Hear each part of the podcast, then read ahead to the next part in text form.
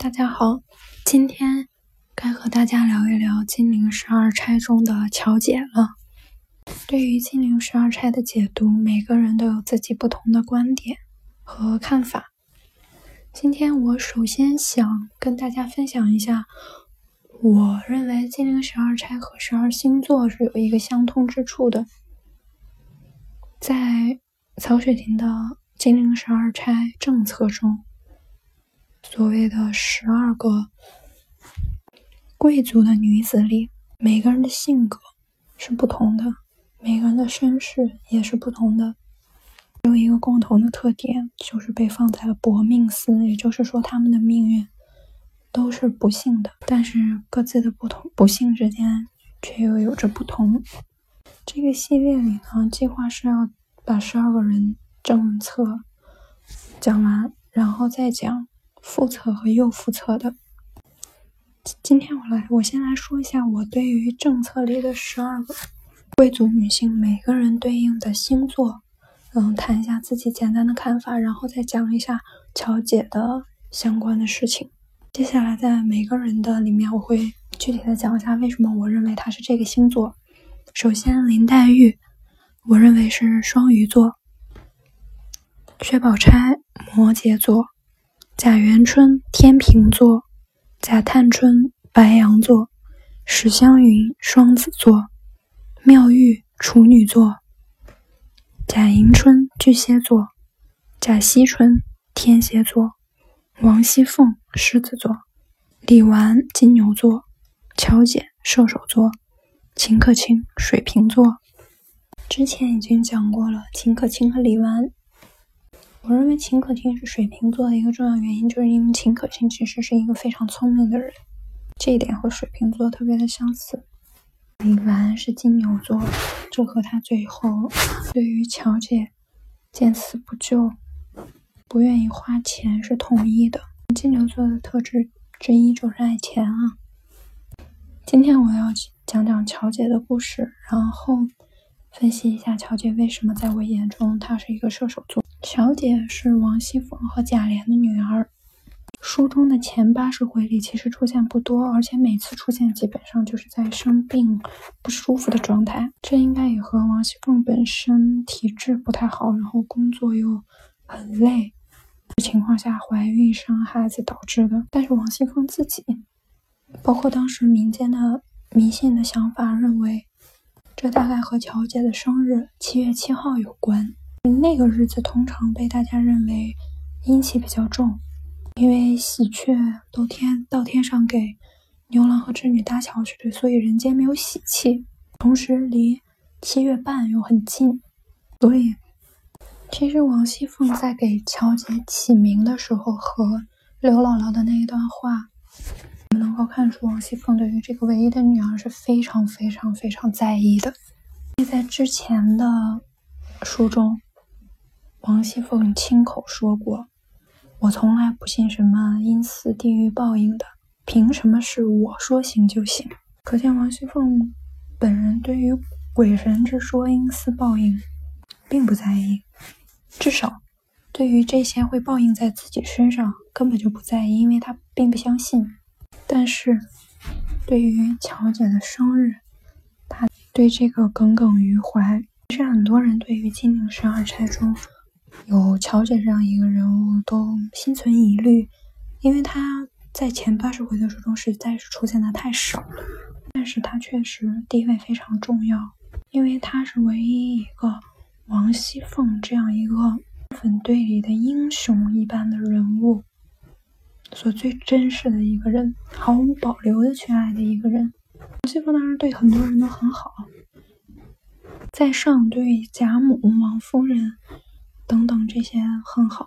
然后对于同辈的黛玉、宝钗都很好，对于探春又非常的惺惺相惜。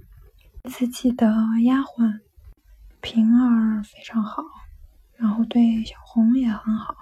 但是这种好都是相互的，他需要这些人来巩固自己的地位。唯有对于乔姐，是完完全全的。和保留的，不要求有任何回报的那种好。王熙凤因为身体和操持家里各个事务的原因，只有这一个女儿。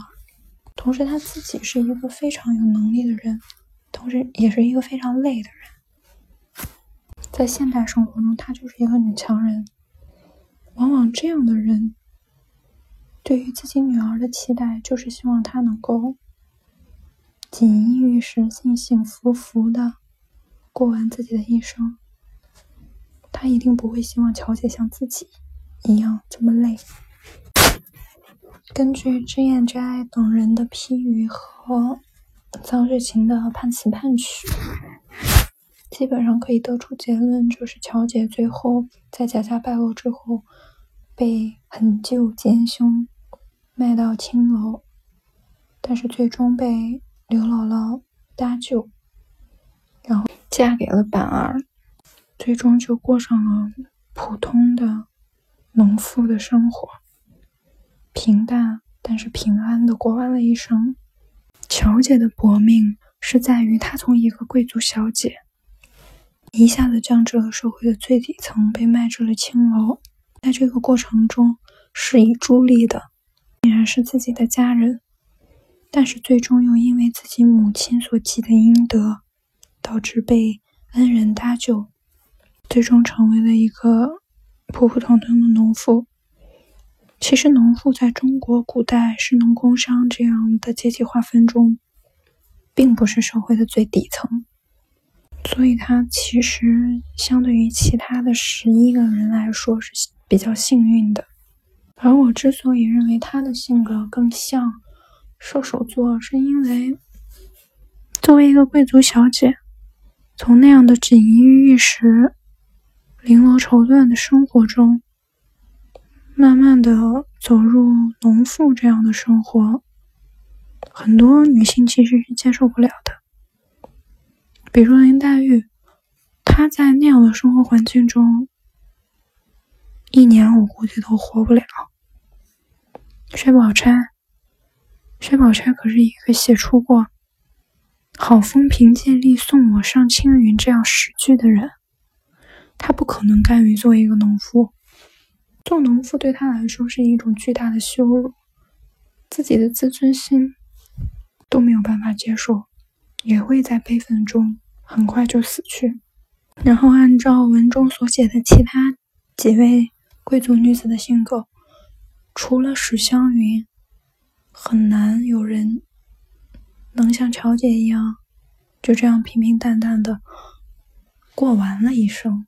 幸福与否，我们不知道，但是他过完了这一生，所以我觉得他是一个射手座的人，因为他心应该挺大的，否则经过颠沛流离，经过家父的各种动乱，经过阶级的巨大的滑落，他很难安于去做一个农妇，并且过完这一生的。鲁迅曾经在《呐喊》中感叹过。有谁从小康人家而坠入困顿的吗？我以为在这屠戮中，大概可以看见世人的真面目。鲁迅作为一个男性，在中国封建，包括民国的社会中，都是有着很大的优势的。他又是仅仅是从一个小康之家坠入困顿，对比乔姐。